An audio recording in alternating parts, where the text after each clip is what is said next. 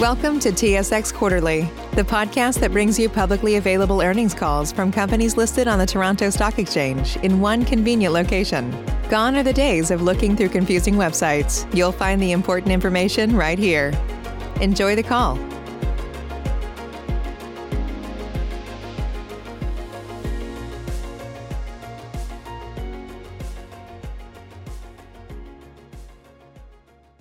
Thank you for standing by. This is the conference operator.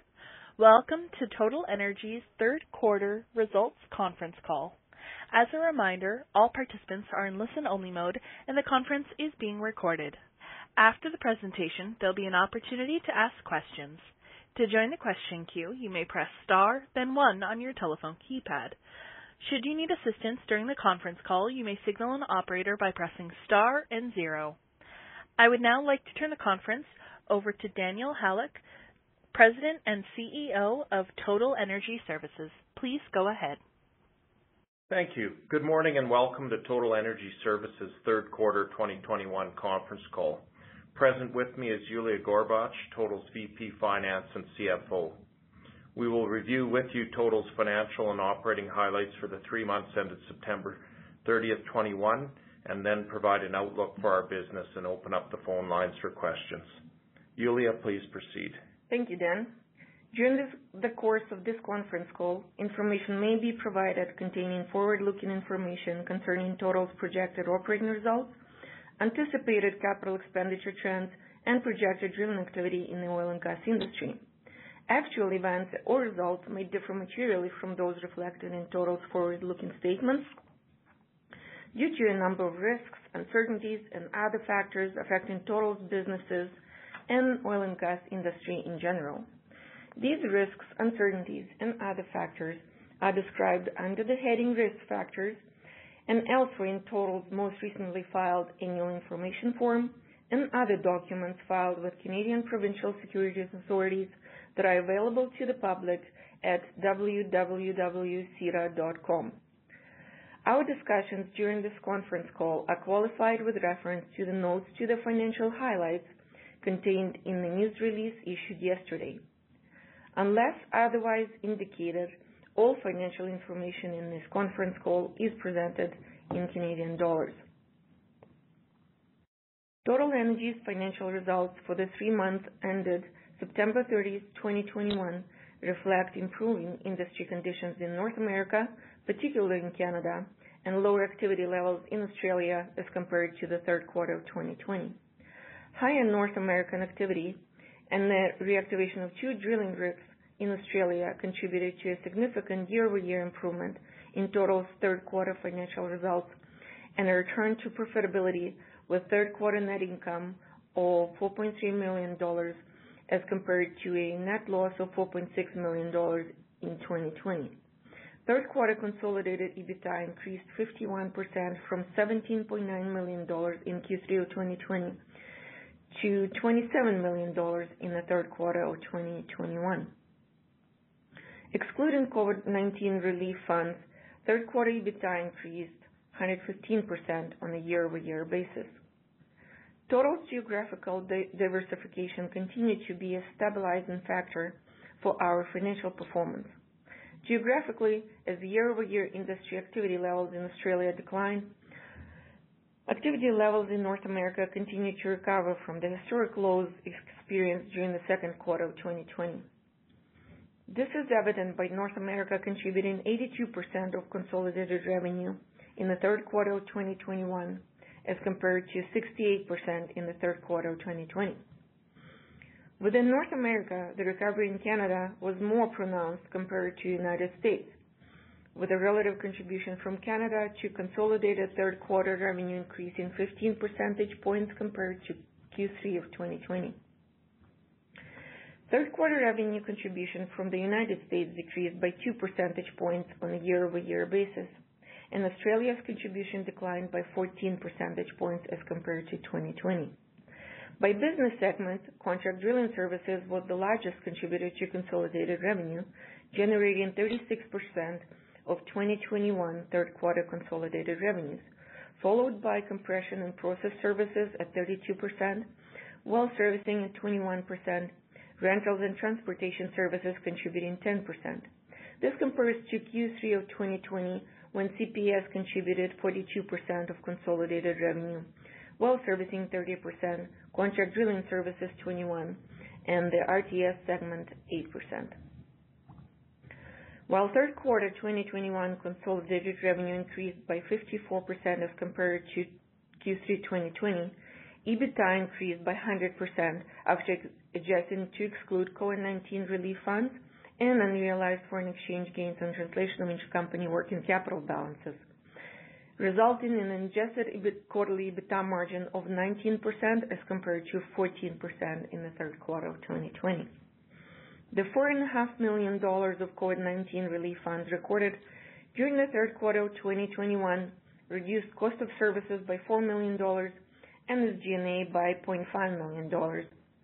This compares to $7.4 million of COVID-19 relief funds in Q3 of 2020, which reduced cost of services by $6.4 million and SG&A by $1 million. Consolidated third quarter gross margin, excluding COVID-19 funds, was 4 percentage points higher as compared to 2020. This was primarily due to modest price increase in North America necessary to offset rising labor and material costs. Excluding COVID-19 relief funds, gross margin percentage of revenue improved to 25% for the third quarter of 2021 as compared to 21 in Q3 of 2020. Selling, general, and administration expenses for the third quarter of 2021 increased by $1.6 million or 27% compared to Q3 of 2020, as employee compensation was reinstated to pre-COVID levels and the contribution of COVID-19 funds decreased by $0.5 million or 50% compared to the prior year comparable quarter. The improvement in North America drilling activity and the reactivation of two Australian drilling rigs contributed to an over threefold increase in total operating drilling days in total CDS segment. This resulted in 213% increase in consolidated drilling utilization during the third quarter of 2021 as compared to prior year. Despite a 14% decrease in revenue per operating day as a result of lower North American day rates and changes in the geographic revenue mix, high activity resulted in a 68% year-over-year increase in third quarter CDS segment revenue. Third quarter CDS segment EBITDA increased 263% compared to 2020 as a result of cost management and changes in the mix of equipment operating in North America. An increase in Canadian drilling activity resulted in a 254% increase in third quarter operating days in Canada compared to 2020. Recovering industry conditions and market share gains contributed to a 380% year-over-year increase in third quarter United States operating days, which in turn drove a 406% year-over-year increase in third quarter U.S. drilling revenue. Third quarter operating days in Australia increased 34% compared to 2020 as two drilling rigs returned to service following the completion of recertifications and upgrades. One Australian rig was removed from operation during the third quarter for recertifications and upgrades and is expected to return to service in the first quarter of 2022. Improving industry conditions and the commencement of several major projects in Canada that were previously delayed contributed to an 86% increase in third quarter equipment utilization within RTS segment as compared to 2020. Third quarter RTS revenue increased 107% on a year-over-year basis, which in turn drove an 82% increase in segment EBITDA. EBITDA increased at slightly lower pace than revenue due to the mix of equipment operating cost inflation not being fully offset by price increases increases and lower year-over-year COVID-19 assistance being received. Third quarter revenue in total CPS segment increased 18% compared to 2020, and this segment saw a fourth consecutive quarterly increase to its fabrication sales backlog, which was 158% higher on a year-over-year basis. Higher natural gas prices also provided support for CPS segment's parts and service business, and utilization of the compression rental fleet continued to improve for the third consecutive quarter, increasing 18% from December 31st of 2020. Operating income for the third quarter of 2021 increased 12% on a year-over-year basis, primarily as a result of ongoing cost management and increased overhead absorption with the higher production activity.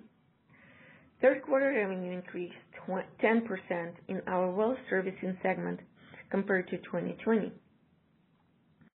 While service hours increased 15% during the third quarter, revenue per service hour decreased 4%, due primarily to the geographical revenue mix and lower pricing in Australia.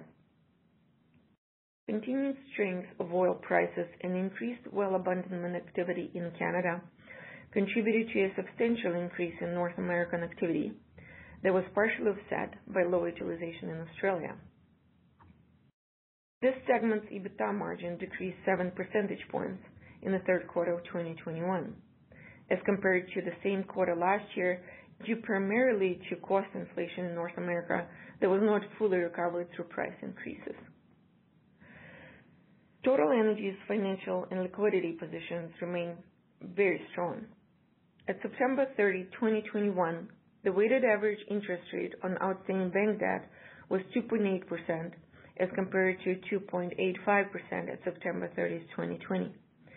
This lower interest rate, combined with lower outstanding debt balances, contributed to a 20% year-over-year decrease in third quarter finance costs. Total's net debt position at September 30, 2021 is the lowest since we completed the acquisition of Savanna in June of 2017, as we remain focused on continued repayment of debt. Total Energy exited the third quarter of 2021 with over $145.6 million of liquidity, consisting of $25.6 million of cash and $120 million of available credit under the company revolving credit facilities. Total Energy's bank covenants consist of maximum senior debt to trailing 12-month bank EBITDA of 3x and a minimum bank-defined EBITDA to interest expense of 3x. At September 30, 2021, company's senior bank debt to bank EBITDA ratio was 1.6, and the bank interest coverage ratio was 14.45x. Thank you, Yuliya. Improving North American industry conditions underpinned a significant year-over-year improvement in Total Energy's third quarter financial performance. While industry activity levels remain below pre-COVID levels in all geographic regions where Total operates, continued efforts to manage operating and overhead costs in response to challenging industry conditions were effective in restoring corporate profitability. Total's diversified business model has proven resilient once again and has allowed us to generate significant free cash flow even during the most difficult of times. For the first nine months of 2021, after funding capital expenditures, capital lease and interest obligations, and working capital requirements, Total Energy generated $44.2 million of free cash flow, or $1 per share outstanding at September 30, 2021. This free cash flow was directed towards continued debt repayment and share buybacks. Notwithstanding continued strength in commodity prices, many oil and gas producers have been hesitant to substantially increase capital budgets. At current commodity prices, Total Energy expects that oil and natural gas drilling and completion activity will continue to moderately increase, led by private producers not under the same pressure to curtail their capital investment programs. Demand for equipment and services provided by our CPS segment continues to strengthen as investment in global energy infrastructure recovers from the pandemic collapse. Total Energy's track record of fiscal discipline and maintaining a sound financial position allows us to respond to opportunities that are arising in a recovering energy services market. In response to increasing demand for drilling rigs and compression rental equipment, our board of directors has approved a 6.5 million dollar increase to our 2021 capital budget, which now stands at 33.2 million dollars. We intend to fund the remainder of our 2021 capital budget with cash on hand. Enhancing shareholder returns, including through debt repayment and share repurchases, remains a corporate priority. As we look forward to better times for our business, I would like to take this opportunity to thank all of our employees for their perseverance and dedication over the past 18 months. Together, we worked to get through a severe industry downturn and a global health pandemic and came out a stronger and more innovative organization. I would now like to open up the phone lines for any questions. Thank you. We will now begin the question and answer session. To join the question queue, you may press star then one on your telephone keypad. You will hear a tone acknowledging your request. If you are using a speakerphone, please pick up your handset before pressing any keys. To withdraw your question, please press star then two. Once again, to join the question queue, please press star then one now. Our first question comes from Cole Pereira of Stifel. Please go ahead. Hey, uh, good morning, everyone. Good morning, um, Cole. Maybe to start, so obviously good rebound in earnings. The balance sheet's in pretty good shape, and you're getting more active with the buyback. But how are you thinking about other capital allocation priorities, namely M&A and resuming the dividend?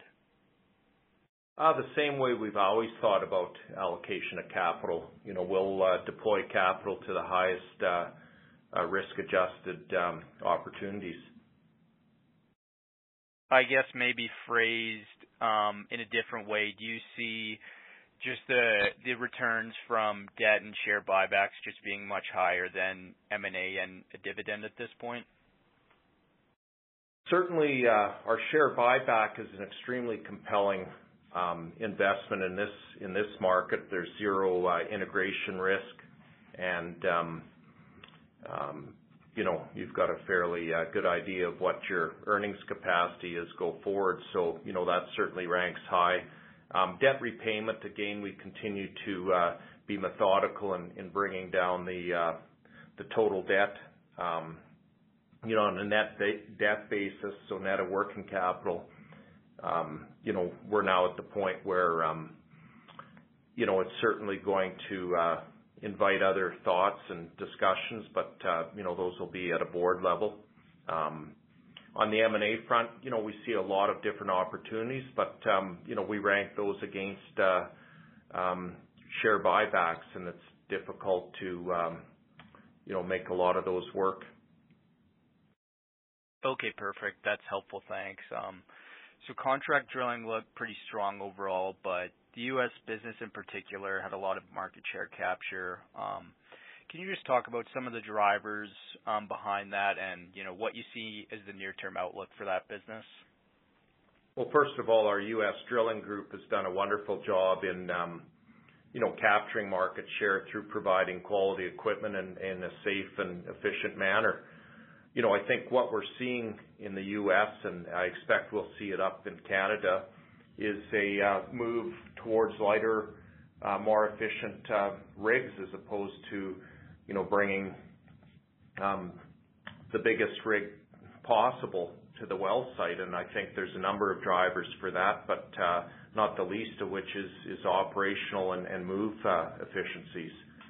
And so um you know, we're um, uh, we have three triples in the U.S., and those are all working, but definitely our quality fleet of doubles and singles is enjoying some strong utilization. Okay, great. Uh, that's helpful. Thanks. And so one of your compression peers um, cautioned on margins over the next few quarters due to pricing pressure and supply chain issues. I mean, do you see some of those same margin risks for Total's compression business? Well, certainly we're in an inflationary environment. You know, we're seeing that in all divisions. Um, you know, one of the benefits um, that our CPS segment had coming into this rebound is a significant inventory of of um, uh, major components. And so both from a cost inflation and a um, um, procurement risk, you know, physical supply risk perspective, uh, you know, we feel quite comfortable in where we stand in the marketplace. Okay, great. That's all for me. I'll turn it back. Thank you. Thank you. Our next question comes from Tim Monachello of ATB Capital Markets. Please go ahead. Hey, good morning. Good um, morning. I think Cole sort of answered or asked a couple of my questions, but I guess just when you look across your platform, um, as diversified as it is, and with a view to, you know, probably a pretty tight market in Canada in Q1 and maybe, uh, you know, a tightening market in the U.S. through the next few quarters, which business lines do you see the most optimism in? And where do you think there might be challenges in terms of, um, you know, capacity of the industry to meet demand? I'm optimistic on all four divisions for, you know, various reasons. Um, and I think, um, you know, we're certainly gonna see, particularly in Canada in Q1, what the true capacity of our industry is, you know, both from an equipment and a personnel perspective. And um I'm not sure, you know, time will tell, but I'm not sure the market fully appreciates the limited supply capability on the service side. And uh you know, as we ramp up in Q1, you know, we'll find out together what that means. But uh the capacity that exists today is not even close to what it was five years ago. And I would say that's across the board. Okay. That's helpful for sure. And I just don't see an environment where you're gonna see capital come in and uh try and increase that capacity. What are you seeing from a labor standpoint? Any challenges there? Labor's tight. Again, I think more on the field services front. Um, but uh, we always find a way to get the job done. So um you know, I'm I'm pleased with our various divisions and their efforts to, you know, procure labor. And at the end of the day, um, you know, we tried to carry as many through a tough time as we could. Had to make some tough calls, but um, feel quite uh, comfortable with how we position ourselves coming into this uh, recovery and the fact that we're able to invest capital to ensure that, um, you know, our employees and our customers, uh, you know, have the best equipment that's uh, fit for duty and ready to go to work. And that's part of it, you know, providing your employees with the proper equipment and good, safe uh, operations. So you know, we'll find a way, but I think it's definitely gonna be um, a little more well, certainly more challenging than a year ago. BetMGM has an unreal deal for sports fans in Virginia. Turn $5 into $150 instantly when you place your first wager at BetMGM. Simply download the BetMGM app and sign up using code Champion150. Then place a $5 wager on any sport. You'll receive $150 in bonus bets, regardless of your wager's outcome. And if you think the fun stops there, the King of Sportsbooks has plenty of surprises in store. Check out daily promotions, same game parlays, live bets, and so much more. Download the app in Virginia today and get $150 in bonus bets instantly from your first wager only at BetMGM. BetMGM and GameSense remind you to play responsibly. See BetMGM.com for terms. 21 plus only, Virginia only. New customer offer. Subject to eligibility requirements. Rewards are non withdrawable bonus bets that expire in seven days. Please gamble responsibly. Gambling problem? Call 1 800 Gambler. Promotional offer not available in Washington, D.C. Okay. um, In particular on the rentals business line, I think there was a comment in the MD&A that just said that, you know, uh, pricing increases haven't kept up with cost inflation. In a tightening market, do you see that uh, see pricing starting to overcome cost inflation in the coming quarters? Well, we're certainly hoping so. Um, You know, the directive to all of our divisions is to, um, you know, we're not going to uh, hopefully see margins contract in an $80 oil environment. Yeah, I would hope not.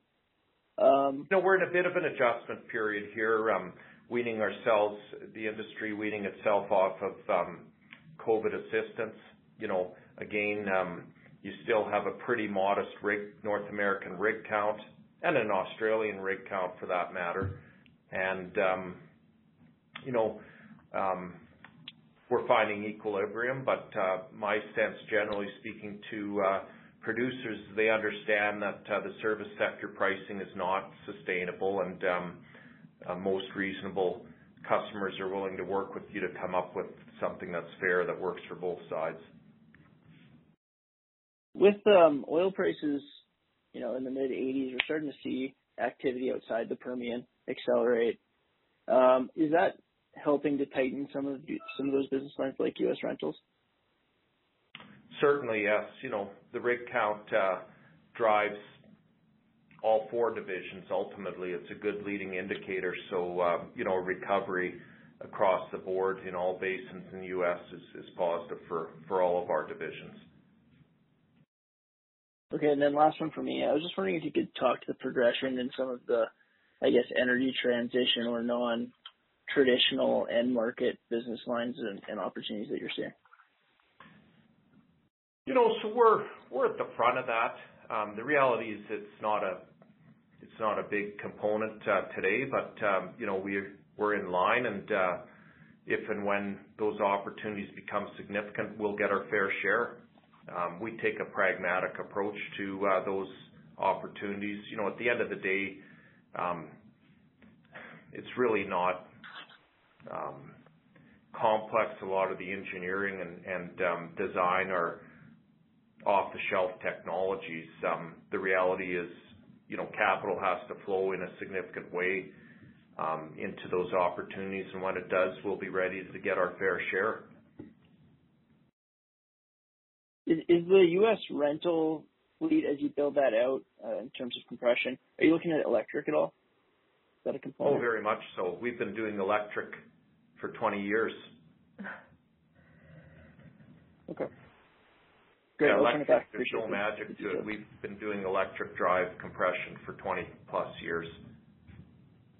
Okay. Yeah, I just wanted to. There's some uh, details from a few of the U.S. competitors around it, so I was just curious what your stance was, and that's helpful. Yeah. No, we're uh, at the end of the day, a lot of it depends on, um, a lot of it depends on, you know, your sources and uh, availability of electricity. You know, a good example is one of our heavy AC doubles is drilling actually fairly close to the city of Calgary, and we tried to put it on Highline power, but there was insufficient uh, power in the grid to uh, power the rig. So, you know, that goes to the reality of, of trying to transition too quickly. You know, the grid's simply not capable of providing uh, enough um, electricity to power a, a double drilling rig. So, you know, we generate the electricity through um, diesel power generators, but if we could, we could plug it into Highline. Interesting. I'll turn it back. Thanks. Thanks. Our next question comes from Josef Schachter of Schachter Energy. Please go ahead. Good morning, Dan and Yuliya, and uh, congratulations on the nicely improved quarter. Um, three questions for me. The first one is uh, on the service business. Are you seeing um, a pickup in the um, abandonment programs where people are taking advantage of the program that expires in 22, or is the focus more on getting volumes up, so they, they're looking at more recompletions? Maybe any idea you have of, you know, do you think in 2022 will that be busier while the funds are still available? So, Josef, we've seen a pretty significant increase in, in abandonment work over the past year. Um, you know, the the reality is, um, you know, the government of programs were announced probably close to two years ago, and for the first nine months, nothing happened. And Just as oil prices were recovering, funds started flowing. So I would say what you're seeing is is a competition now between abandonment and production work, um, such that we probably skewed more towards the production side than the abandonment, but there's good, strong demand. and Frankly, um, uh, we have more work than than um, service rigs, crewed service rigs right now, so that's a challenge. Okay. Does that help in margins and pricing going forward? It better. It's better. Yeah. It better help. Yeah. But what about the competitors? Are competitors not as tight as you and therefore the pricing is still a problem? I think it depends on the area and and um, you know, the specific competitive landscape. But uh, you know, at the end of the day, um, when you have more demand than supply uh, you know, over the medium term, that's, uh, that'll drive pricing. Second question for me is, debt is, net debt's now at 64 million, down from 100 million at December. Is there a target in your mind to get that down to zero before you start looking at alternatives? Do you have a number in mind for net debt? So we look at our debt, kind of there's two components. One's our mortgage debt, which to us would be, to myself personally, would be kind of permanent debt. And then there's the uh, the line, uh, the revolving credit facilities, which uh, on a gross basis was 135 million. You know, net basis, what, about 110 or so. Yeah.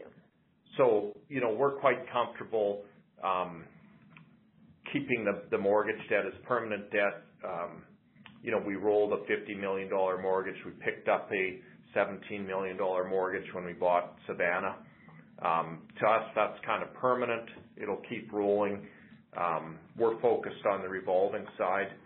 Um you know, as that comes down, we'll likely contract our facility. You know, we don't pay for things we don't need. And certainly as we, um you know, when you have no debt left to pay, um you know, you look at other options. But um you know, I won't steal the board's thunder. Certainly, you know, I'm personally a fan of a dividend. I know our board is, and you know at some point when it's the right time, I would expect that we will revisit that. Okay, super. Last one for me. Uh, this is kind of a crazy one. Uh, you know, the COP26, um, we heard that um, they're going to be cutting off funding, and countries have signed up for international energy investments. With your Australian operations, does that affect the financial capability of your clients? And is that something that you guys are concerned about in terms of uh, working in the international environment? Well, I think last I checked, um, Asian LNG prices were north of 30 dollars an Mcf. Um so the financial capacity of our customers there, which are all major you know, LNG participants, is, from what I can tell, fairly solid. You know, we'll see how this plays out. The reality is, you know, we're going into winter in the northern hemisphere, and um, you're seeing some energy crises playing out. At the end of the day, food, clothing, and shelter are fundamentals, and shelter includes a warm shelter. Um, I'm reasonably bullish on on natural gas. I think in the medium to long term, it has a very bright future, uh, particularly as we realize the limitations of the current uh, accelerated attempt to displace it. And physics and economics ultimately prevail, and uh, you know I'm quite comfortable um, playing in the natural gas space, which is primarily the market for us in Australia. And um you know, at the end of the day, um, I think there's no doubt that capital will be restrained, but that just further reinforces my views on supply and demand, both within the uh, production side and the service side, which is part of the reason why we're uh, quite focused on um, paying down debt. And like we have been for 25 years, we've not really ever been dependent on equity markets to fund our business. It's been uh, cash flow. Yeah. Good. That does it for me. Thanks very much. And again, congratulations on a nicely improved quarter. Thanks, Josef. Our next question comes from John Gibson of BMO Capital Markets. Please go ahead. Thanks. And again, congrats on the strong quarter. I just have two. The first one kind of leads on what Cole was asking. I'll maybe ask in a different way. I'm just wondering if you could speak to margins that are currently churning through your system, which I'm guessing were kind of signed early in the pandemic versus maybe new orders signed today and uh, how they may differ. And maybe just keeping you know, the fact that you have a fairly large inventory out of out of the equation. So one thing that hit our margins in in the CPS segment in Q3 was uh, we took a 800,000 uh, provision. So if you back that out, basically our margins were fairly flat year-over-year despite uh, reduced uh, COVID funds. And so um you know, what we're seeing and certainly your observation on, you know, uh, order timing of the order versus completion is correct. You know, we are moving into an inflationary environment, and certainly I know all divisions, including CPS, are cognizant of that. And you know, as you're um, pricing new new bids, uh, you know, you're certainly uh, factoring that in. So I would say, um, generally, I have a high degree of confidence in our CPS management to, um, you know, to price appropriately. And you know, obviously it's a competitive marketplace, but um, at the end of the day, it's a commodity and low cost gets the best margins. So you know, as much as you focus on price, we also focus very much on manufacturing efficiencies, overhead efficiencies and the like. I think one of the other things that um, hopefully will play out to our advantage here in all of our divisions is as part of our kind of restructuring during the last two years, you know, we really made an effort to displace leased facilities with owned, and we're almost uh, done that uh, for the most part as leases came off. And uh you know, for example, in our CPS segment, you know, we had the opportunity to vacate lease premises and relocate into owned, you know, as we were converting, say, RTS uh, branches into CPS branches. And likewise, you know, putting two groups in one building. So um, you know, we're being fairly innovative in in trying to keep our costs uh, under control and, um, you know, um, both through cost management and price uh, strategy, continue to maintain and ultimately grow margins. I don't know if that answers your question, John. No, it does. Uh, I appreciate the answer. The second one for me, and you've obviously benefited from various COVID relief programs, as has everybody. I'm just wondering if you could maybe put some specific goalposts around what you expect uh, to receive in 2022. Um, at this point, zero. Okay. Okay, great. Again, congrats on the quarter. I'll turn it back. Thanks, John. Our next question comes from John Bereznicki of Canaccord Genuity. Please go ahead. Yeah, thanks. Morning, everybody. Morning, John. Good morning. I just wanna focus on CPS for a second. Obviously, the backlog growth uh, pretty meaningful in Q3. Broad brush, can you give us a sense of kind of where that came from, either geographically or or product product-wise? Um hesitant to do that for competitive reasons, but we uh we sell to the world, John. Okay. Okay, fair enough. I uh I won't push on that one any further. Uh, looking at the numbers, you know, it still looks like U.S. is obviously skewed more to rentals, uh, Canadian market to sales. Um, any signs that that's changing, you know, given capital allocation with your customers, or is that kind of a trend you're factoring on here as you move forward? Sorry, didn't quite get your U.S. rentals is skewed. Oh, just within CPS, you know, looking through the numbers, it looks like rentals are, you know, a bigger component in the U.S. versus sales in Canada. Yeah, I think generally, um, part of it's just a, you know, much much, much larger market. Certainly there's some, I think culturally and and economically different reasons to rent versus own. Um, You know, we're uh we're seeing good demand for the rental, steady redeployment. You know, we had, it was Q4 last year, a bankruptcy of a U.S. customer that resulted in a fairly significant uh, return of equipment.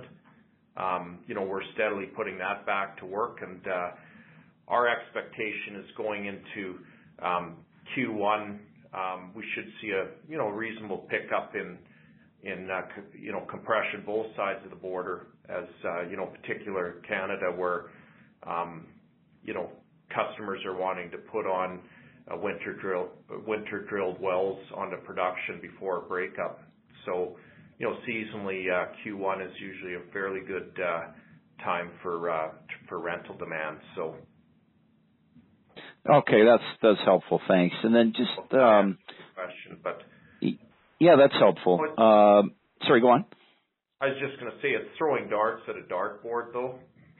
You know, for us, we don't, uh, you know, demand for rentals can be very unique and, you know, it sort of comes when it comes. And again, we're not into the, um, um, you know, I think some of our competitors are in the boom market. Um, You know, ours are are dry rentals. Right, right. No, I appreciate it. That's helpful. Just looking at Australia, you know, it looks like uh, you were able to put the two upgrade uh, rigs to work in the third quarter, sequential uptick in activity. Uh, things looked a little flatter on the well servicing side. Just wondering if if that trend has continued through the fourth quarter, kind of what you're seeing in that market right now. I think generally Australia lagged uh, North America by a year, nine months to a year. Um, we saw the rig count come off. You know, we had some company-specific issues, as you just noted, uh, taking two out of the five rigs out of service.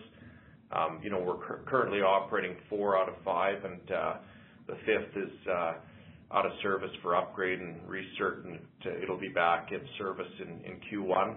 Certainly on the well servicing side, you know, similar to the overall rig count in Australia, we saw a bit of a pullback. You know, in part, though, due to weather. They've had uh, quite a wet uh, spring and um, going into summer. But um, overall, I think, uh, you know, just like North America, producers are cautious. But uh, the flip side is, you know, they're in, in, enjoying a fairly significant um, increase in in commodity prices there. So we'll see how it plays out. You know, we feel reasonably comfortable with our market position, both in drilling and well servicing there. Okay. Uh, appreciate the color. Uh, that's it for me. Thanks for uh, squeezing me in. Thanks, John. Once again, if you have a question, please press star then one. Our next question comes from Akshay Tho, a private investor. Please go ahead. Hey, good morning, everyone. Good morning. I had a question on the rentals and transportation services. Uh, we noticed that the revenue went up uh, substantially compared to the same time last month, last year. Um, however, I noticed um, among all the segments, this one has the lowest utilization, um, even though that it's uh, doubled compared to the same time last year. What, in your opinion, is a good utilization rate? And um is there any plans to right-size the assets further um, to get to that number? Good question. I think historically, uh, full utilization in that division would be 60%-65%. Um, just the nature of the assets. You constantly have assets moving and back and forth to jobs being cleaned, repaired. Um, 60%-65% utilization would be peak utilization. It's not the same as a drilling rig that sits on a well, you know, just constant. Um, A lot of this stuff is, um, you know, used to contain solids, liquids, has to be cleaned, um, repaired. So you're never gonna see the utilization in our other in that uh, line of equipment as you will in other divisions. So, certainly last year, you know, with the collapse in the North American rig count, you had extremely low utilizations. You know, historically, uh, we needed 20%-25% utilization to generate pre-tax uh, income, you know, through our restructuring. And um basically, we we shrank our footprint in Canada fairly substantially. Um, you know, we've lowered that um, utilization uh, threshold to achieve profitability significantly such that, you know, Q3, we came quite close to pre-tax profitability, um, again, at a pretty low um utilization. And that's just simply, you know, the leverage we have to activity. Um you know, you have a high fixed cost structure in that business relative to your other ones.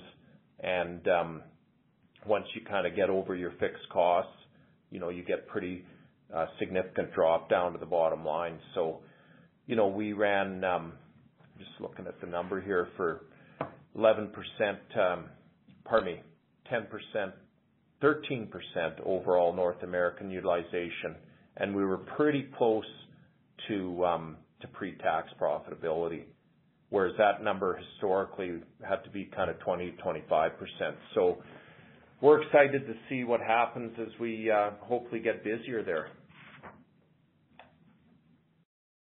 Okay, thank you. Um, also, uh, I think you briefly touched base on this, but can you talk a little bit about uh, opportunities at OpsCo and how you, how you see that business line um, going in the future? So, um, OpsCo's, uh, you know, been around a long time, uh, since the 60s. Uh, they've been uh, involved in conventional oil and gas as well as some fairly interesting emerging opportunities. Uh, OpsCo was originally involved in the construction of the original carbon trunk line in, Alberta. You know, the first uh, CO2 capture major project in Alberta quite a few years ago. So, um, I think, um, you know, our prospects there are both your conventional oil and gas uh, infrastructure, but also emerging opportunities, whether it's carbon capture, uh, hydrogen, um, you know, biogas or, or what have you. At the end of the day, gas is gas. The chemistry is a little different for each type of gas, but, um, you know, we build things to handle gas of whatever nature. So, you know, OpsCo and Bidell uh, certainly give us good exposure to any significant infrastructure investment, uh, you know, globally in um, some of these alternative energy uh, opportunities. Okay. Thank you. That's it on my end. Have a good day. Thank you. You too. This concludes the question and answer session. I would like to turn the conference back over to Mr. Halyk for any closing remarks. Thank you all for participating in our conference call and look forward to speaking with you after we release our year-end results. Have a good day. This concludes today's conference call. You may disconnect your lines. Thank you for participating and have a pleasant day.